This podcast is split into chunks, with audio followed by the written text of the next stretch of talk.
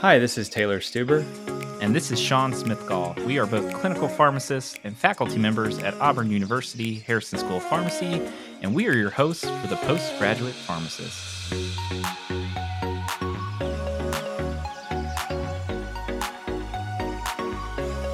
We focus on all topics related to postgraduate training. From current events to advice, we bring you, the listener, up to date content related to postgraduate training. New episodes are released every other Monday, so don't forget to like or subscribe. You can follow us on social media at PGP Pharmacist or the Postgraduate Pharmacist. Four weeks ago, we talked about our top 10 things to do to prepare this summer for postgraduate training. One of the things we discussed was scholarship or research and how it can potentially help boost your application. But this can be very intimidating for students or really anyone who hasn't done something like this before. So we wanted to dedicate this episode to exploring the entire topic of scholarship and research in preparation for postgraduate training. When we discuss this topic, and when I say we, I mean not just Taylor and I, every mentor, preceptor, faculty member out there, any pharmacist that deals with candidates. We don't usually start at a fundamental level because it's easy to assume pharmacy students, professional students, have a baseline knowledge and are just going to understand how to navigate this complex topic. Today, we plan to break down exactly what research is, why it's important, and how to do it the right way. So let's go ahead and dive on right in we've kind of thrown these terms, research and scholarship, around. So, what is the difference between research and scholarship, or do you perceive there to be a difference? So, quick disclaimer we're shooting from the hip when it comes to the answers to these questions. So, there may even be a bit of brainstorming in this session because we did not come up with our answers beforehand. So, Taylor, to me, I like to say just from a from what I hear, on a daily basis, I think we use these words pretty synonymously. I know they're different. Research is not the same thing as scholarship, but I think when you hear these words and candidates hear these words, they may be using these pretty interchangeably. So I would say don't get bogged down in the details with them. But Taylor, do you have a good explanation of like what is the difference between them?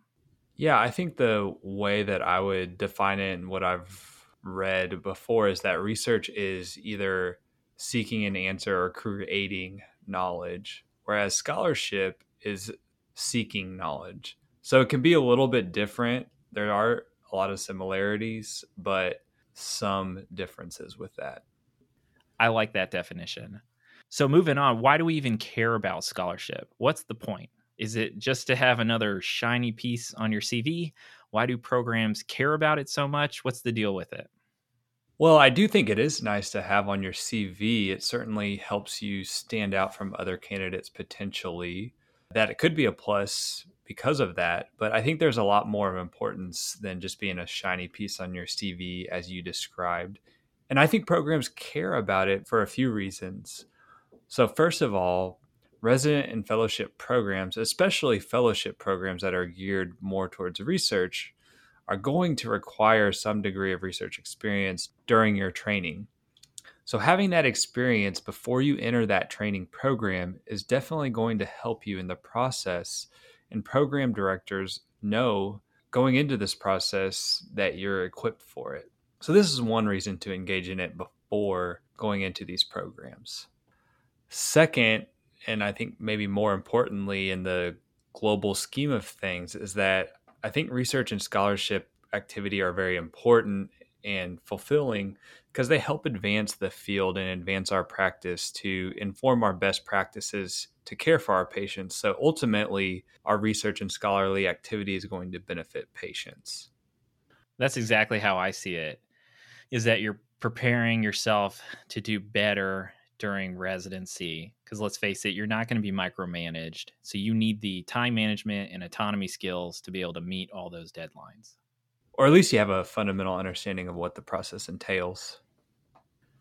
Yeah i like that you said fundamental process because it's having that understanding of what it takes to do all the pieces so that you can say oh i know how long this takes when you get to the program you're at I know how long it's going to take me to go through IRB. I know how long it's going to take me to write this up. So you have a better understanding how to build your schedule around it. So now that we've discussed some of those differences between research and scholarship and why we should care about it, what are the different types of scholarship or research? Do they all weight the same or are some more important than others in the eyes of program directors? Just to point out the most obvious thing and probably the cherry on top here in terms of weight would be a prospective research study. I don't see how anybody would say that that's not going to be the most rigorous and comprehensive type of research project is going from start to finish all the way from doing background research to formulate a research question throughout IRB, data collection, data analysis, manuscript writing and dissemination, that whole gold standard for research kind of thing. I think that's going to be the most prestigious, but that doesn't necessarily mean that you're going to have to do every single part of that in order to do you can do pieces of that you don't have to do the whole thing but i think a program would look at that if you were let's just say you were able to do the whole thing. They'd look at that and say well that's pretty much everything we'd want. They, they've done a project right? But the practicality is that's not going to happen. Besides that what else do they have yeah and i think in terms of you mentioned publications that's not even something that all residency programs might require but it would be a good thing to help you stand out. And those are things to certainly think about. But I don't necessarily think that you have to be published to be engaged in research, especially as a student. So, one of the things to think about is poster presentations. Students end up being engaged in data collection or IRB approval, could then go on to create an abstract to submit to a national or local meeting and create a poster that they can disseminate the findings that way it might be difficult to start from scratch, like you mentioned with a prospective research study, but you could be involved in other ways, such as this. And so jumping in maybe in the middle of the process would be helpful. So I think there's a lot of different options to think about and what preceptors might be engaged in. Yeah, and I think you can do a quality improvement projects too they say you should you should always get them IRB approved just so you can always do something with that research and you can share it at, at places like you were saying. I think that's a perfect example is doing posters. And then you've got uh, a, a bunch of other things that you can do. You don't have to do a like a research project. You could write something up that requires no IRB. You could do like a review article. You could write a piece of a review article. You could just say, do you need a section of this written, or do you need a piece of this written, or do you need a like a drug class within your review article of this disease state written, and I can write that for you or help with that. I mean, it's not always the same type of project. There could be a lot of different things that you could uh, accomplish. Absolutely. And I think one of the other things, now that we're talking about it, that you can think about with that is that maybe you're going to do a poster and that's what you're ultimately going to be able to do before mid year or before you apply to residency programs. And that's good and everything. But I think one other aspect, and certainly from my personal experience, whenever I design a research project, one of my goals is to eventually publish that. And so the preceptor you might work with might have the same type of aspiration. So if you have a plan to submit it, while you might not be able to do that during your P4 year when you jump on a project, you might have that in mind to eventually do that maybe later on during your P4 year. And you can definitely use that and discuss that during the interview process.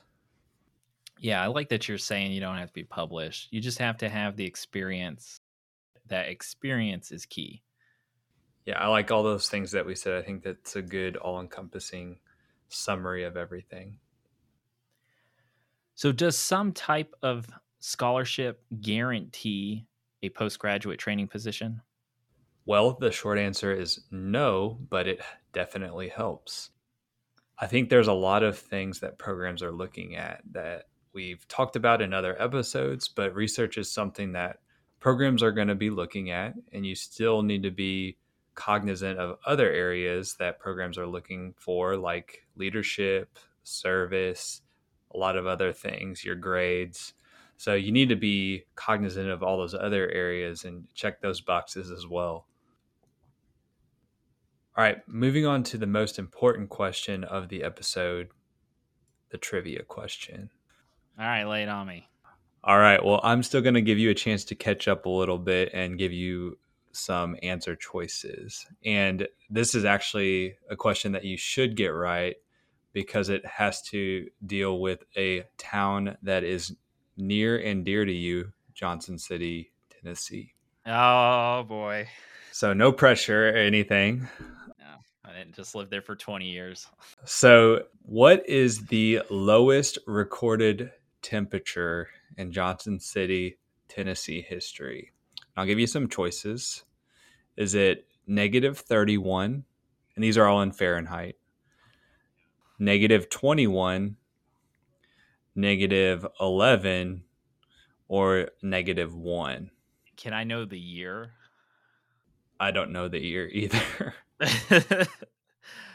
Cause funny story, the uh if it's the blizzard of 93, there's there's um the po- the school population in Johnson City 5 years later actually it was um because because it was middle school. So ten years later, it's like 2003. The middle schools exploded because everybody had babies during the blizzard of '93 because nobody could go outdoors. So Johnson City population expanded.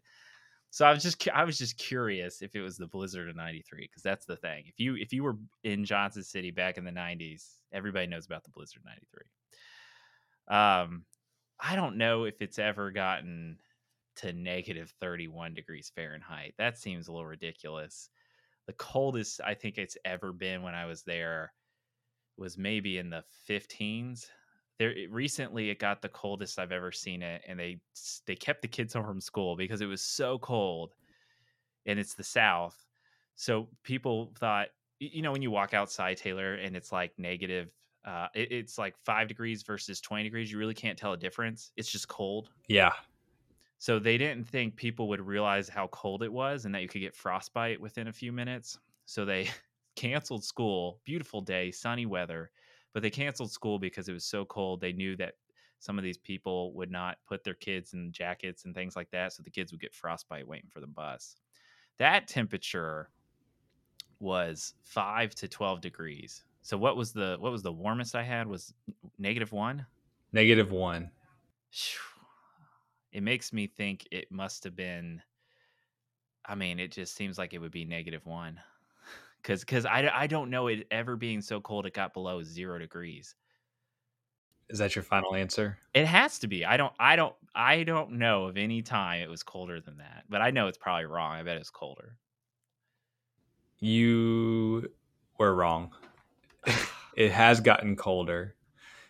It has been the lowest recorded temperature is negative 21 that had to be before 1993 i'm assuming it was but i bet that was like in the 60s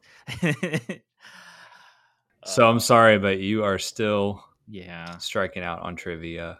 All right all right. It's okay it's okay. I don't think you're gonna get this one. So i have a couple preliminary questions. How recently have you seen back to the future? Not recent. It's been since I was a kid. Good. So, how many times in your lifetime do you feel like you've seen it? Maybe twice. Twice? Okay. This is going to be a tough one then.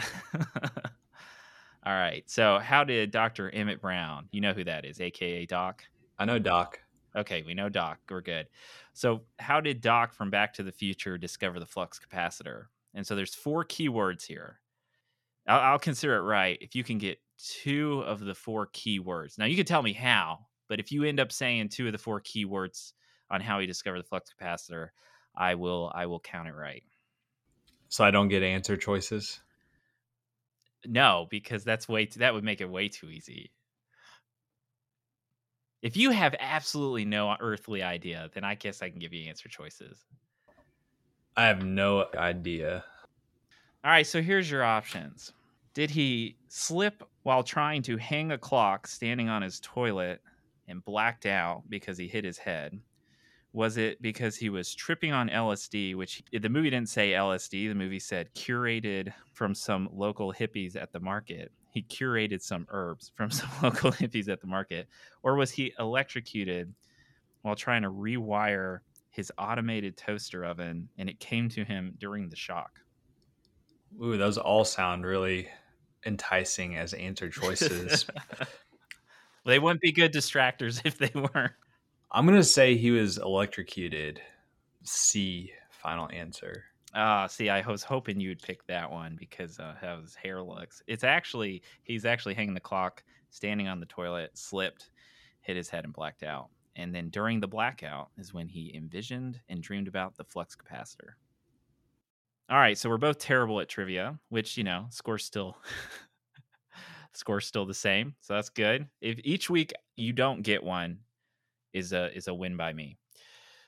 All right, Taylor. So how often back to the back to the, the topic of scholarship and research, how often do you have to do it? How much time per week should a candidate dedicate to scholarship?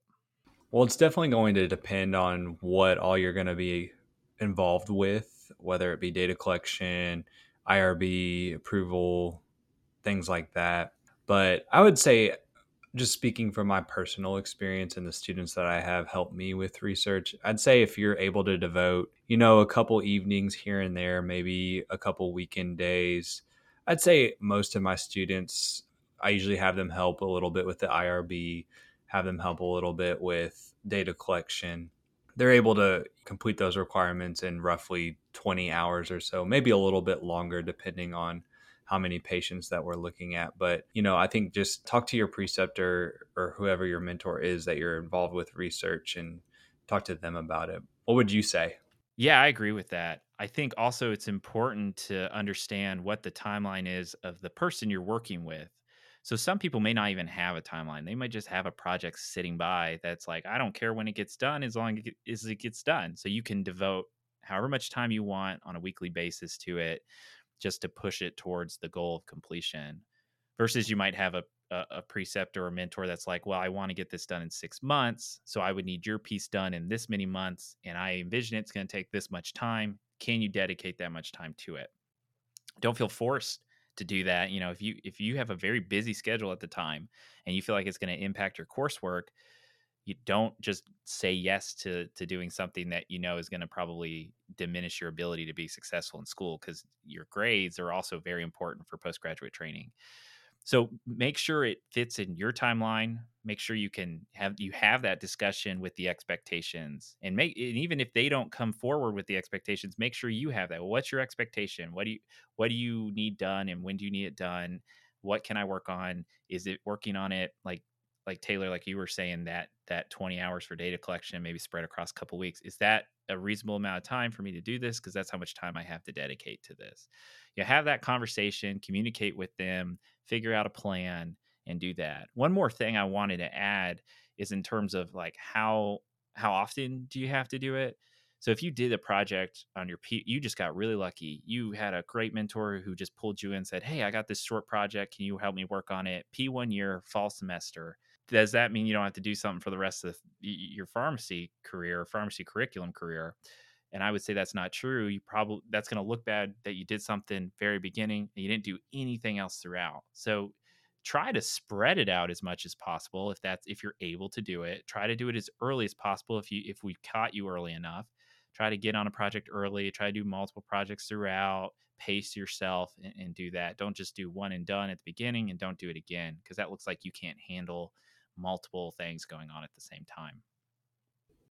Yeah, and I think just lastly to your point, I think that you know this is a good good opportunity for you know those students that are maybe in their P3 year who are thinking about or P2 year who are thinking about pursuing postgraduate training. I think this is a good opportunity to think about what opportunities might be available to you you know within your curriculum i know our at auburn university we offer a mentored research elective and i think that that would be potentially a good opportunity to get involved with some research early on in a mentored capacity. So look for those types of opportunities at your own institution uh, as well.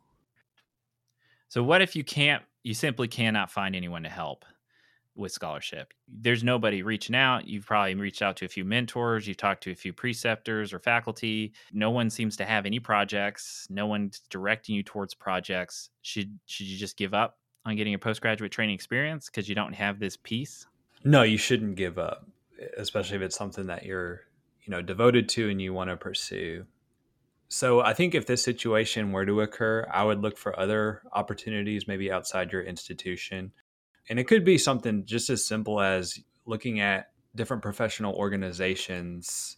I know that some of them have mentorship programs through there and that maybe that they could help guide you uh, with that but i think these are good opportunities where you could maybe just write you know a newsletter article that is kind of a review of different therapeutic areas and those would be a good opportunity to get involved in the in the writing process although it might not be specific research like you were saying you're still kind of engaging in that scholarly process where you're reviewing different topics and writing about them. And so I think those would be kind of an example of a way that you could kind of pursue a research or scholarship area that may not be as traditional as you might be thinking about what we're talking about.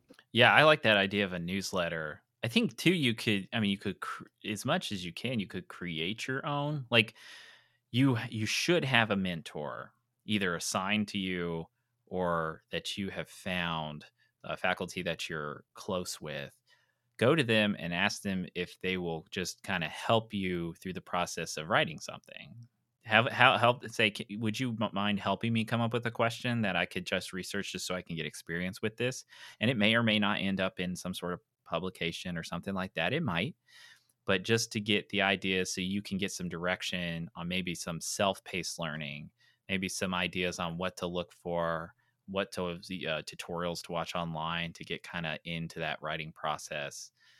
Maybe just go to some professional journals or journals that are geared towards pharmacists and look at their author guidelines. That's a good way to understand like what all is required of authors and what all is required for writing. Start to just learn about the different types of articles that people can write because that's another thing is you may not realize you could write something like this or write something about this. So there's lots of different types of articles, editorials, pilot studies, little scenarios where you just did something new and unique and you and you wrote about it and just to see how it was. There's case studies where you can take a single patient case and write it up. That might be another area. You could have an interesting patient on rotation and ask your preceptor if you could write a case study you may not publish it, but you have the experience of what it takes to write a case study, which requires research and background. I love that, and I was just thinking about that as you were bringing it up. As is case reports, I think you know we don't. They're while they're maybe considered a lower tier of research, they are still research and they're still valuable to to the body of literature out there. So, you know, I've done that with students before. As we we have an interesting patient on rotation that you know doesn't fit the mold and or it's a unique situation and you can even submit abstracts to national meetings to present posters with case reports. I know um, ashp mid-year we've done that before with students. And um, with some of these case reports that we've written up for posters we've actually ended up publishing. And so i think th- those are actually good opportunities as well that maybe not be as traditional or that you might not think about as research but those are good it's a really good point. Yeah i like so i think what we're trying to say is that there's no way to exhaust all options if you feel like you've exhaust, exhausted all options just pause break message us you know, and we can we help you out. Listen to this podcast, go over the ideas again, do some of these things. Just start searching out there for ideas because there is no way to exhaust all options. You there is the ability to do some sort of scholarship in every student at some point in time. Don't feel like it has to be these prospective research studies where you're getting on board with the faculty who's IRB approved and all that stuff. There's tons of ways to do this. So, just thinking about a timeline now that you bring it up, when should you start doing research during your P4 year? And I guess, how do you start it? Where do you begin? Who do you talk to? Well, I think this segues from that previous question we were just talking about. Like you were saying, with your P4s, you have an interesting patient, you can do a case study. Specifically in your P4 year, I think you just crank up that uh, situational awareness and you just get ready and geared in beginning of every rotation just be ready to say this could be the one i do scholarship on. I would i would honestly just approach every rotation in chronological order with the idea of I'm going to do research on this one or scholarship on this one because you don't want to keep putting it off to that one rotation you have in November that's your acute care rotation that you're like I'll probably get more of an opportunity there only to find out you don't get an opportunity there.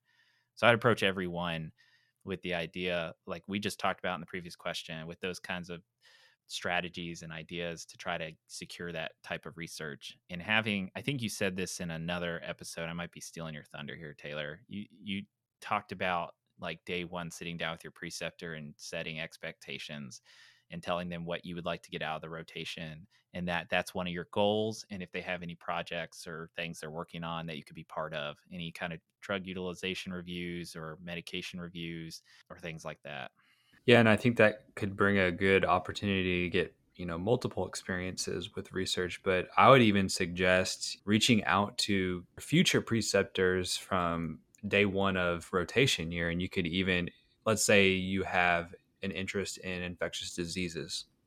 Well why not reach out to an infectious disease faculty or an infectious disease preceptor you have later on? Tell them that you're interested in infectious diseases and ask them if they have any research and say, hey, I'm going to be on your rotation in four months. What research do you have going on? Could I be a part of it? I'm interested in ID and get involved early. And that would give you more time to do those uh, research activities like data collection, IRB, and that, that would even give the opportunity to maybe complete a larger project in those situations. Oh, that's genius. I like that you could then hit rotation day one ready to do some data collection. Like in your spare time when you're not working up patients and you've got a little bit of downtime on rotation, like you could be then in the EHR doing data collection, which would be like a prior rotation experience, but at the same time getting that scholarship done. That's really that's a really good idea. And I think even reaching out to a mentor from day one and, and tell them that you're interested in research to see if they could connect you with some opportunities in your area during that P4 rotation year. So the earlier you ask and start reaching out, the better, I believe. Yeah, some other things like little just random tidbits. Reach out to the state's Board of Public Health because they're always trying to do some sort of project. Like right now, the uh, especially in Alabama, the Alabama Department of Public Health is trying to investigate vaccine hesitancy and things like that. So they may have stuff that you could get a part of or little things that you could do to help them from like a regional or state level, which might be interesting. And you could, I mean, you don't have to wait until your P4 year. That would just be a time you're out and about and it may be easier to do those things.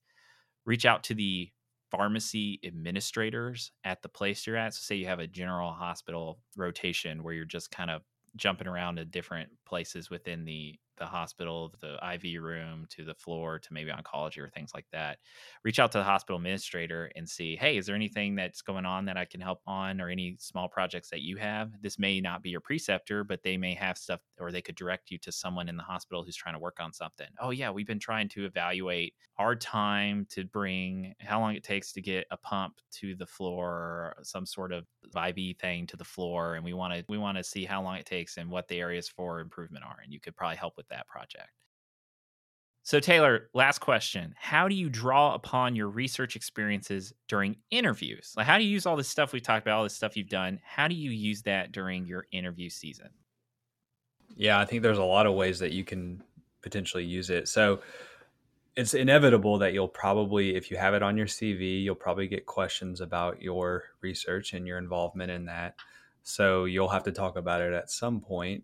Just being familiar with it know what you were trying to accomplish with the research. So even if you just get assigned to do some data collection, know more about what the project entails and why you were doing the data collection and not just that you did some data collection. Really know the ins and outs of what you were trying to accomplish with it. But I think what you can do during your interviews is talk about your research experience in the context of balancing multiple tasks at the same time. So there's, you know, you obviously have other obligations during your P4 year and in other years, but you are doing this outside of that, talking about managing multiple tasks at the same time. So I think that that's one thing that you can talk about. I think another thing is just depending on your involvement, is talking about how you could use this experience to help you be successful in completing research experiences during your residency year or your fellowship year, and how you could apply those things that you learned. Maybe you all did something and you learned from your mistakes that you maybe didn't devote enough time up front or and things like that that you could improve upon during your residency or fellowship year. So instead of waiting until the last minute to do all your data collection, you would plan to spread that out over the course of multiple weeks during your residency or fellowship year. All right, so let me try to wrap my head around everything we just talked about today and summarize it. So we talked about the fact that research is not just a prospective IRB study, research and scholarship is broad, and there's tons of opportunities and things that you can do that can take anywhere from a week's time to months, and it all depends on what you have availability for. To really communicate, if you have not done it, I don't think we can stress this enough, Taylor. You need to email your mentors right now or email your faculty and say, Can we set up a meeting to talk about scholarship and research? And just go from there. Put that on the calendar, have that there, and then go forward so talk, communicate, talk to these people, talk to your preceptors in your P4 year, email them early, set up things early, get in contact early. There's tons of stuff you can do right now just to start setting up these experiences you're going to run into barriers with research. It's just going to happen. So use those situations to really build on those situational questions during interview season. How'd you deal with the difficult time? How'd you deal with the difficult people? How'd you manage a team? How'd you manage certain stressful situations at the same time? You know, use all that. Yeah, and ultimately at the end of this, hopefully it helps you be desirable to programs. It helps you get those positions and ultimately will lead to fulfillment because I think just from my experience, research is something that I've found very fulfilling as part of my career. If you want to continue to hear up to date topics from us and our guests, please like and subscribe. Remember, you can listen to us on all major podcast apps, and don't forget to check out the show notes for this episode in the description below.